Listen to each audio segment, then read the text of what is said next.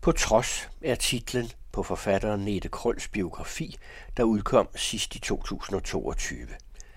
En samtale med Anne Eggen fortæller Nette Krøl om sine oplevelser og erfaringer fra mange års kontakt med psykiatrien som patient. Vi får indblik i det indre liv i et menneske, der kæmper for at blive taget seriøst. Velkommen, Nette Krøl. Du er forfatter og digter, og du har sidste år udgivet bogen På Trods, som ligger her ved siden af os. Det er en biografi, og det er en erfaring fra mange års kontakt mm. med det psykiatriske system og med indlæggelser. Og det er det, vi tager udgangspunkt i dag. Ja, også at jeg kommer videre forhåbentlig. ja, det er du jo allerede mm. i dag. Ja. Men øh, siden du var ganske ung, har du, har du haft depressioner? Jeg startede, jeg tror det var omkring i slutningen af 20'erne, at øh, jeg fik det dårligt. Og der havde ligesom ikke været en hel masse foran, og folk blev rimelig overrasket, altså, fordi jeg fungerede fint, jeg havde været ude at rejse, gik på universitet og alt muligt. Ikke? Kan du selv forklare, hvorfor sådan noget kommer for dig? Ej, jeg tror, jeg har svært ved at forklare det selv, men jeg gik jo på universitetet. Måske har det været for meget for mig, og jeg har ligesom været stresset, og så har det udløst det. Måske kunne det være det. Man fornemmer, når du beskriver det, mm. at øh, du har følt dig ensom, og du vil gerne være sammen med nogen, og du boede på et klubværelse, ja. så vidt jeg kan forstå. Ikke? Ja. Du var ligesom, der var nogle ting inde i dig, der var for meget. Ja.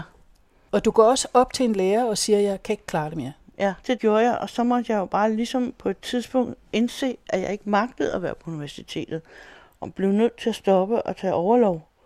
Og øh, så kom jeg først hen til en psykiater, en psykolog på Østerbro, og øh, senere, det havde været der et par gange, og det stadigvæk ikke virkede godt nok, så kom jeg på Stolpegården, og der var jeg en periode, men de mente, at jeg skulle videre til Nordvang.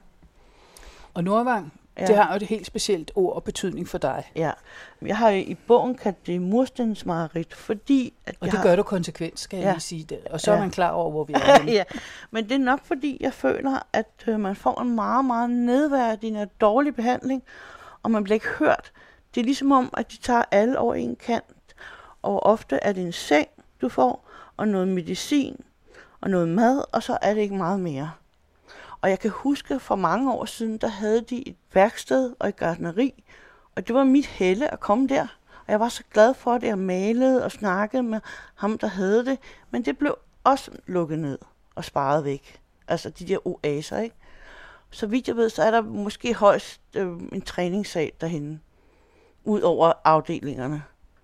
Men du har ikke været tilbudt terapi eller psykologhjælp øh, i de her forløb, når du var på Nordvang? Jeg snakkede jo med en psykolog der, som senere blev øh, chefpsykolog. Han blev jeg lidt forelsket i. Og ham havde jeg derude nogle enkelte gange. Og det var også nogle enkelte gange helle, fordi jeg synes ligesom, han, han fornemmede mere af, hvem jeg var. Ja. Men var det regelmæssige samtaler, du havde med ham? Det var ikke så tit igen, nej. Det var det ikke. Så du oplevede, at det var noget med at skrue op og ned for medicinen? Ja, det altså, var nu det. havde du det nogenlunde, og så ud, eller ja. videre, eller ja. noget af den du. Hvem kunne støtte dig i den her periode? Fordi det, det var min mor. Ja. Og min mor øh, var det mest fantastiske, varme og varsomme menneske og kærlig, og hun offrede sig så meget og gjorde så meget for mig, når jeg havde det svært. Hun døde 2005 af kræft, og jeg er glad for, at øh, jeg kunne have givet hende et øh, lille støtte, inden hun gik bort. Men jeg ville have ønsket, at hun havde oplevet alle de ting, jeg er med. Jeg er blevet medlem af Dansk Forfatterforening. Jeg er kommet på refug. Jeg skal til Athen øh, her en måned til sommer, fordi hun var det dejlige menneske, hun var. Og det ja. ville have glædet hende rigtig ja. meget. Ja, ja. Men nu skruer vi lige tiden lidt tilbage, hvor du skal læse et afsnit for os fra bogen På Trods, som er den, vi snakker om. Ja, det vil jeg gerne, og det er, da jeg var indlagt. Jeg erindrer, hvordan jeg en dag følte sygdommens puls stærkere end noget andet. Så tager jeg mit tøj på og går hen til motorvejsbroen, der ligger i nærheden af Nordvang. Her sætter jeg mig ned og bliver siddende og kigger ned på bilerne, der suser forbi, og vil ikke leve længere og dog. En venlig dame kommer forbi og spørger, om der er noget galt. Jeg tuder, og hun sætter sig ned ved siden af mig. Jeg ringer også til min storebror Michael, der bliver meget forskrækket. da jeg siger, at jeg ikke vil leve mere. Han tager hurtigt sin cykel frem og cykler hen til motorvejsforbrugen og er skram for videre sans. Jeg kan ikke mere. Jeg vil væk herfra, græder jeg, da jeg ser ham komme med cyklerne for enden af broen. Jamen kæreste ven, hvad er det dog, der sker? udbryder Michael, og standser og står i cyklen, som han læner op af kanten af broen. Det hele føles så rungende hult. Jeg kan ikke fornemme mit åndedrag, og snart heller ikke pulsen. Den dunker, men jeg bliver i tvivl om, den dunker for mig, eller om den blot gør det stille for sig selv. Jeg er forfærdet. Jeg kan ikke mere. Jeg vil hjem. Jeg vil være som alle andre personer og passe min skole og blive en dygtig kvinde i mit fag. Komme hjem med indkøbspose og lave mad, jeg kan spise, mens jeg ser fjernsyn og kæler en kattekilling, jeg så godt kunne tænke mig. Lige nu sidder jeg i stedet for her og aner ikke, hvor jeg skal gøre mig selv. Vil du ikke nok hjælpe mig? Han tager mig ved hånden, og sammen går vi hen til Nordvang. Da jeg kommer indenfor, siger de ansatte ikke ret meget til mig, men snakker med min storebror. Han går igen, og jeg sidder igen i det gule murstensmarit med blot sørgmodighedens blomst og en indre sorg. Kan vi lige tage et stop der? Ja. Fordi det, du øh, er, ikke- det er jo selvmord. Nu kan du ikke mere. Ja. Og det sker et par gange i din bog, du nævner det. Da jeg stod der, altså der var ikke noget med, at jeg hoppede ud eller noget som Nej. helst. Jeg snakkede kun om det. Og så den anden gang, der står om det, som ikke var så sjovt, hvor jeg øh, stod på en afdeling med nogle piller, men det var et råb om hjælp. Det var det simpelthen, det var det hele vejen igennem. Altså helt ærligt, prøv at tage mig seriøst. Kan jeg få noget ordentlig behandling? Men Michael, din bror, han er en hjælp for dig. Ja. Når han står og snakker med personalet, efter du bare er kommet ind, Mm. synes du så, at de snakker hen over hovedet på dig? Er Ja. Det? De snakkede ikke ret meget til mig. De kom kun meget kort hen til mig. Og ja, så måtte jeg jo gå ind på min værelse, ikke? Så det råb om hjælp, det blev ikke hørt. Nej. Hvordan kommer du videre? Jamen, altså det er jo det, ofte så gang på gang, så er det jo simpelthen en kamp. Fordi man skal ikke bare kæmpe med det, man ikke har det godt psykisk, men man skal også kæmpe mod den behandling, der er der, fordi den ikke er fyldesgørende. Så det kræver det at være meget stærk for at være syg. Ja, og det har der mange andre, der har sagt til mig. Det kan jeg huske dengang, da jeg boede i Rødovre. Der var mange, der sagde det der, du skal være stærk for at have det svært psykisk. Kunne vi gå videre derfra, Ja, hvor vi står? Jeg tror, vi springer lige et lille smule over, så siger vi, jeg har det svært med, hvad der står skrevet i journalerne. Ja. Kan du læse derfra? Ja. Øh, det var fordi, at øh, jeg, jeg synes, at deres journaltankegang er helt hen i vejret. De bruger så meget tid på de der journaler, altså.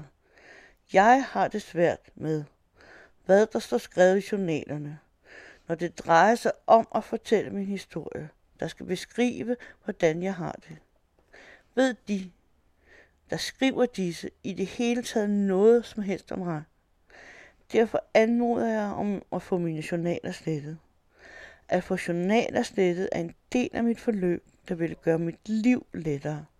Da man så føler, at man kan gå ud i verden med en bedre følelse, da man derfor føler sig bedre hjemme. Man kan få en ændre følelse af nærvær og glæde, der griber ind i ens hjerte. Jeg sender derfor en ansøgning om at få mine journaler slettet. Her kommer afslaget. Anmodning om sletning af gamle journaler.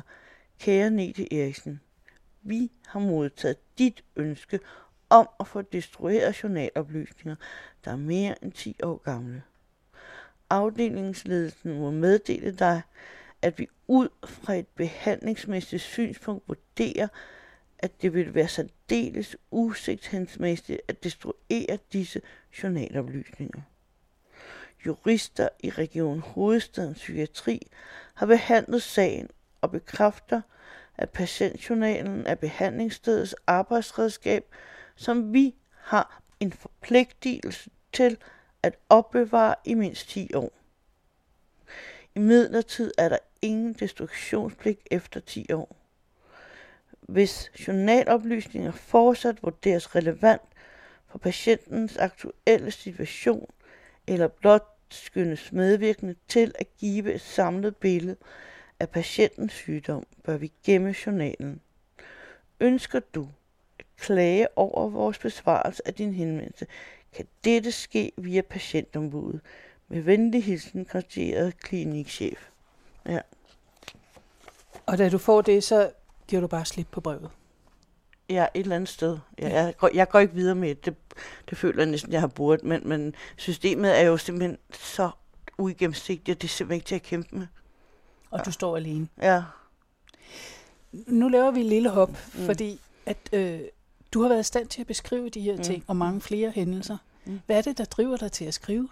Jamen, altså, jeg har jo skrevet siden øh, jeg var helt ung og begyndte at læse eventyr og alt muligt tegneserier øh, på biblioteket, da jeg var barn. Og også jeg har skrevet, jeg har fundet nogle digte fra den gang. Og det er en indre nødvendighed, en følelse, en passion, som jeg bare ikke kan lade være med. Og man får også, øh, i, i forhold til biografien, er det jo også terapeutisk. Fordi selvom jeg også beskriver meget, meget svære ting i den her, så er jeg kommet videre. Jeg har været at få det bearbejdet, og er i stand til at snakke om det på en lidt mere hederlig måde, end jeg havde dengang. Ikke? Det var mere forvirrende for dig? Ja. Du har simpelthen fået orden i noget af det? Ja. Så du skriver dig både ind ja. i nogle hændelser, og så kommer du ud på den anden side og kan overskue noget mere? Ja. Og udover det, så synes jeg ærligt talt også, fordi jeg har jo skrevet ret mange andre bøger, også nogle både biografier, nogle der udgivet krimidigte om naturen en anker. Jeg synes, folk skal lade være med at skrive, hvis de har noget på hjertet. Det skal være noget, du føler intenst og vibrerer og gør, og måske nogle gange er nødt til at arbejde med. Fordi ellers så er der ikke nogen, der interesserer sig for det. Det skal virkelig være noget, der er, uh, der brænder inde i dig. Hvis vi så øh, mm. går lidt videre til nogle af ja. dine oplevelser her, så er der jo noget, der slår mig, når jeg læser din mm. bog på trods her. Mm. At øh, der optræder en del mænd. Mm. Ja. ja. og nogle af dem er medindlagte, mm. og andre er de ansatte. Lidt forskellige roller, mm. men du kan meget godt lide mænd. Ja, det har jeg altid kunnet. jeg, også, jeg skriver også erotiske digte i dag. Men det der med, at du bliver betaget af, af de mænd, der er mm. omkring dig, det giver jo også nogle skrammer. Ja, det gør det i den grad. Jeg blev forelsket i den der psykolog, og øh, jeg mener, at han måske ikke burde have flyttet så meget med mig. Altså, det var ikke sådan med, at han på den måde overgreb eller sådan noget, noget lignende, men jeg synes, han burde have flyttet lidt mindre, ikke? Han var måske lidt betaget af det. Ja, det kan godt være, ja. Og så var der Haris, som var finsk, og som var guldsliber. Og øh, han drak lidt for meget, så jeg var bare på et tidspunkt nødt til at sige, det her, det går ikke. Jeg der var det dig, der satte grænsen. Ja, ja, fordi det vil jeg ikke have mere med at gøre. Kom derud, hvor han skulle til udpumpninger, eller hvad, jeg ved ikke, hvad det hedder, når man er alkoholiker, men altså medicin og alt sådan noget lignende, og det vil jeg bare ikke have med at gøre. Det er to eksempler på mm. en personale person, og ja. så en, en, der også var der samtidig med dig. Ja, ja du har taget to forskellige beslutninger, kan man sige. Den ene har jo afvist dig, mm. fordi der var jo ikke noget at komme mm. efter med mm. en mand, der mm. behandlede dig. Mm. Og så den anden, hvor du siger nej. Mm. Det er det med at sige nej, er det ikke mm. rart at kende sine grænser, jo. selvom det gør ondt? Jo, det er det. Det. Altså, man finder jo også ud af, når man bliver voksen, at, altså, det er jo en del af at blive menneske og voksen, det er at kunne sige fra. Hvis du træder for meget over på mig, eller gør mig for meget ondt, så er jeg altså nødt til at sige, at du skal gå. Og jeg tror, alle mennesker møder mennesker, hvor man siger, hold op, og de er forfærdelige, og de gør din, og de gør den. Jamen, så må man jo bare trække sig. Det der med at møde personale, mm. som er grænseoverskridende over for dig, fordi mm. at de ikke respekterer dig, det mærker du meget tydeligt. Har du kunnet gøre dig gældende og sige, så er det nok, jeg vil slet ikke snakke med dig, eller jeg vil have en anden? Øh... Jo, men det er jo tit, man ikke det kan lade sig gøre. Altså, du er nødt til at have de mennesker, når du er indlagt. Og jeg, for mange år siden, jeg tror det var 8 eller 10, jeg kan ikke huske det helt nøjagtigt, der var jeg ude på en Øster, og der klagede jeg også, fordi jeg synes, jeg fik sådan en dårlig behandling.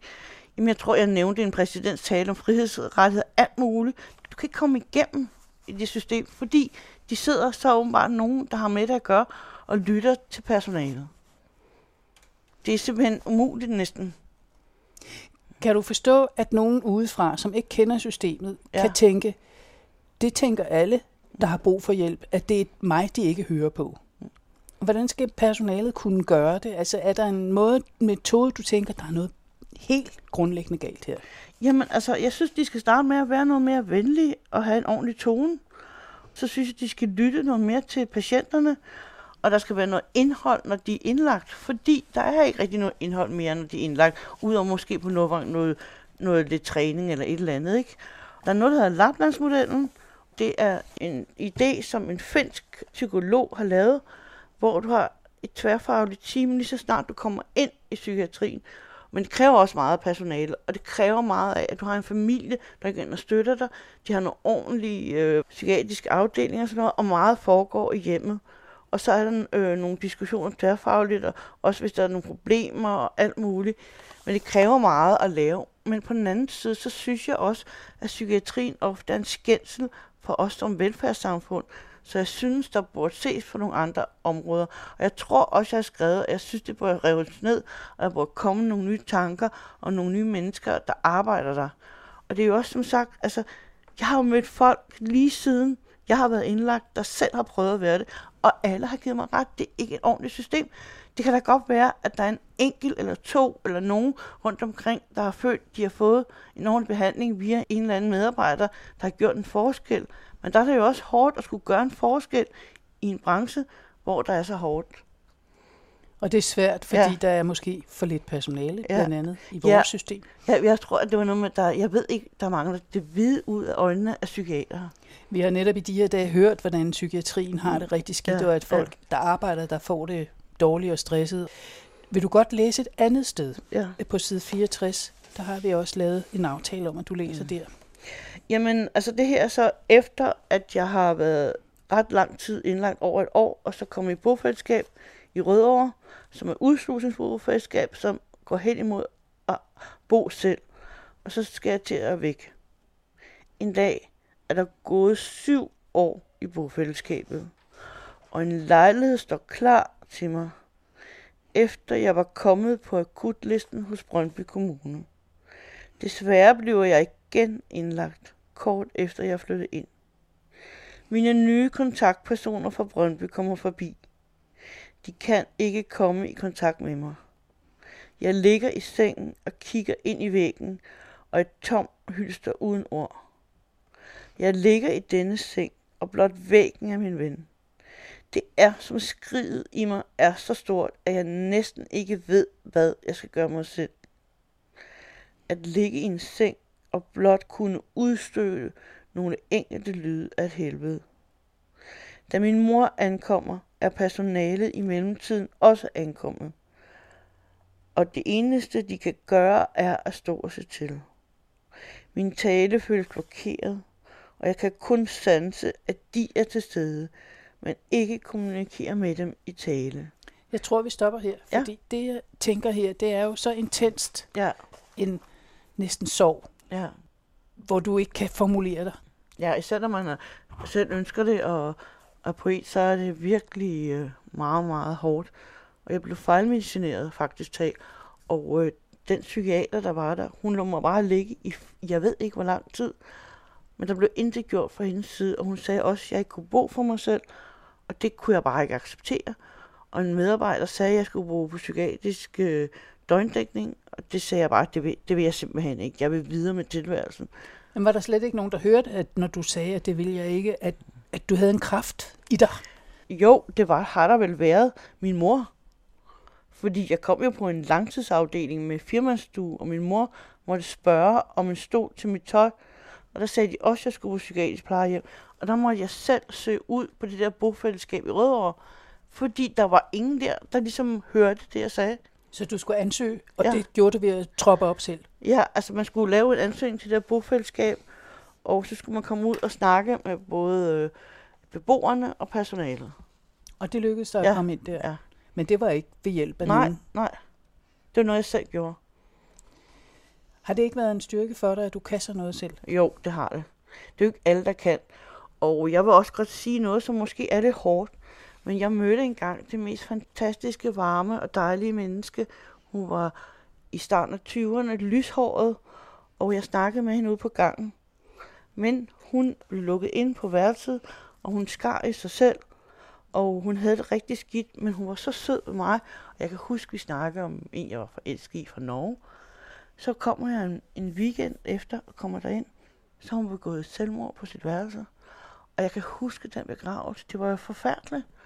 Og moren og, for, og fætteren, der havde kommet og besøgt hende så tit.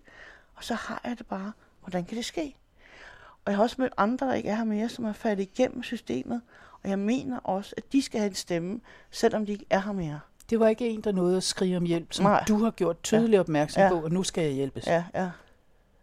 Så det med at kunne gøre sig bemærket, når man siger, nu kan jeg ikke mere, det er rigtig vigtigt. Er det, I, i ja. stedet for at grave sig ind og Ja. lukke døren. Men det kan man jo ikke anbefale noget. Det er jo noget, der bor Ja. inde i sjælen. Ja, det er det. Når du nu tænker tilbage på de oplevelser, du har haft her, så mm. er det jo igennem bogen. Ikke mange, der sådan giver indtryk af noget vældig positivt andet end din egne løft, hvor du har været forelsket, eller du har været glad for en medbeboer, eller din mor, eller også noget familie, og der er kommet øh, familiefølelse hos, hos din bror og søster osv. Ikke? Men der sker noget epokegørende, da du øh, får en mulighed for at komme på, på halv hovedgård. Kan du forklare os lidt, hvad det er for noget? Jamen, altså jeg har jo skrevet siden jeg var teenager, og jeg mødte en øh, forfatter i Brøndby Strand. Han bor nu i Viborg, og han så noget af det, jeg, jeg kunne at skrive, og han anbefalede mig at komme derhen. Og jeg kan huske, jeg havde ikke været uden for København i mange år. Jeg sidder aldrig med min mobil og min computer foran mig, når jeg sidder i et tog, og jeg synes, jeg vil give slag for at kigge op. Altså, der er en verden omkring mobilen. Og så sad jeg bare og kiggede ud af vinduet, og der er heste, og der er en mark, og der er et bondegård og sådan noget. Og så kom jeg derop på halv hovedgård, og det var ligesom, tingene faldt på plads for mig. Altså, der er virkelig smukt. Der er en sø, og der er et skov rundt omkring en allé af ruiner. Og jeg kan huske, at jeg havde et øjeblik, øh, hvor jeg bare var lykkelig. Sad der og holdt fødselsdag og gav portvin. Og der var nogle øh, færøske digter, og øh, Skyggebjerg var der også. Og det var bare helt fantastisk. Og det har jeg bare nyt lige siden. Jeg har været på Langeland, Ørslev Kloster. Jeg har jo haft en helt vidunderlig jul op på Ørslev Kloster, hvor vi var tre, der sad der. Og så lavede vi mad, og så lavede vi en tallerken ud til komitessen juleaften, fordi hun spøgte, og hun havde efterladt øh, den der store herregård til kunstnere og forskere og alt muligt. Og nu skal jeg en måned til ting, altså. Og, og sådan nogle ting lever jeg for.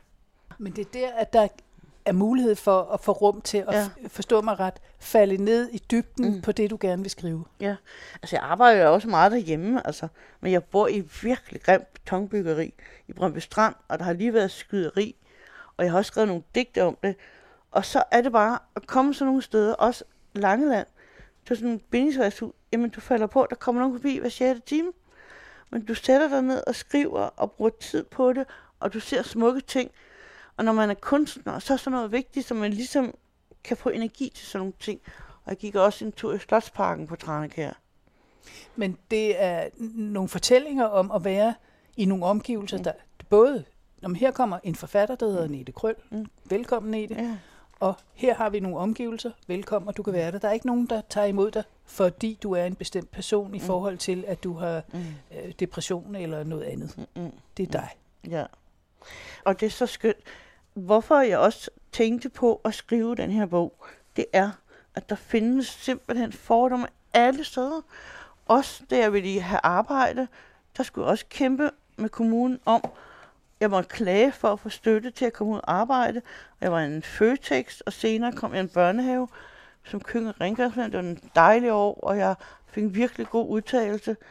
Og det er jo ikke kun ude i samfundet, det er også desværre nogle gange i kunstnermiljøet, det findes. Og det skulle man jo ikke tro. Altså, nogle af vores største kunstnere har haft det svært, ikke? Altså, som Tove Ditlevsen eller Michael Strunge, ikke?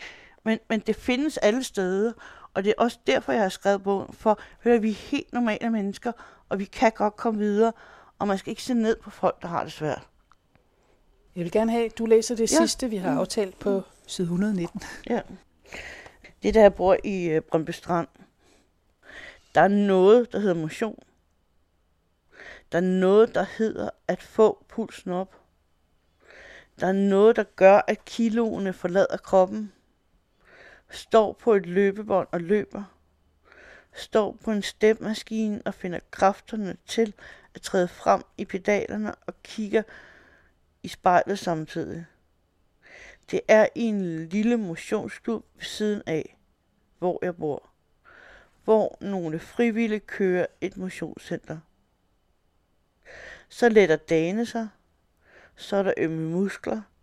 Så er der en følelse af velvære, der træder ind i mit univers, som ventede livet på mig.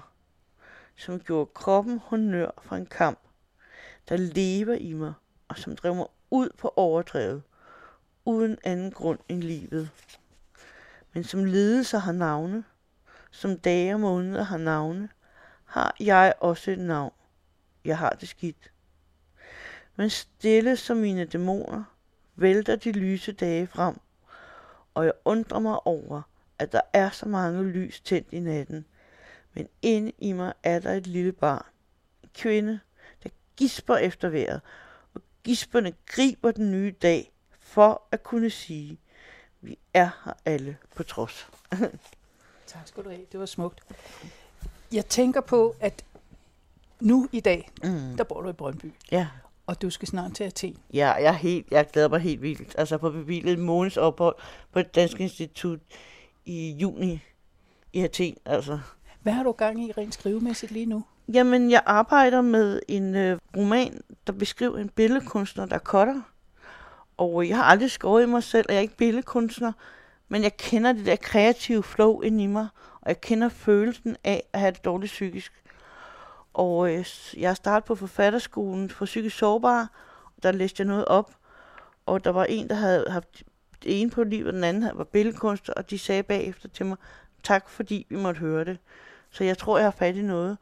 Og så nogle haiku. Altså, jeg skal ikke komme ind på en med haiku. Det er bare gammel japansk form.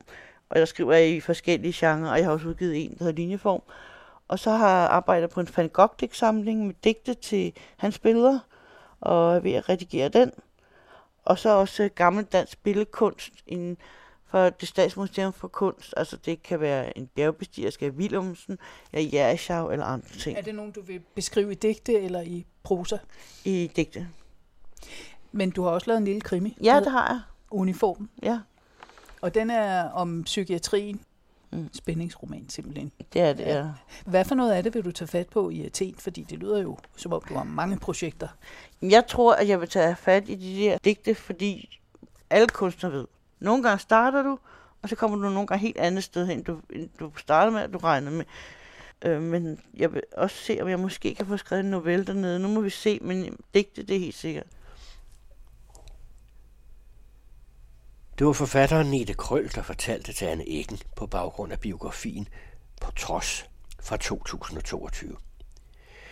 Nete Krøl vil gerne takke Birgitte Hornstrup, veninde siden barndommen, Lasse Lige, en nær ven og musiker, der er en base, støtte i livet, når det er svært, og også en glæde, når livet smiler, og Gita Schulz, en ny veninde, en sød og god støtte, der skriver om Nete, blandt andet i Bornholms Nyt.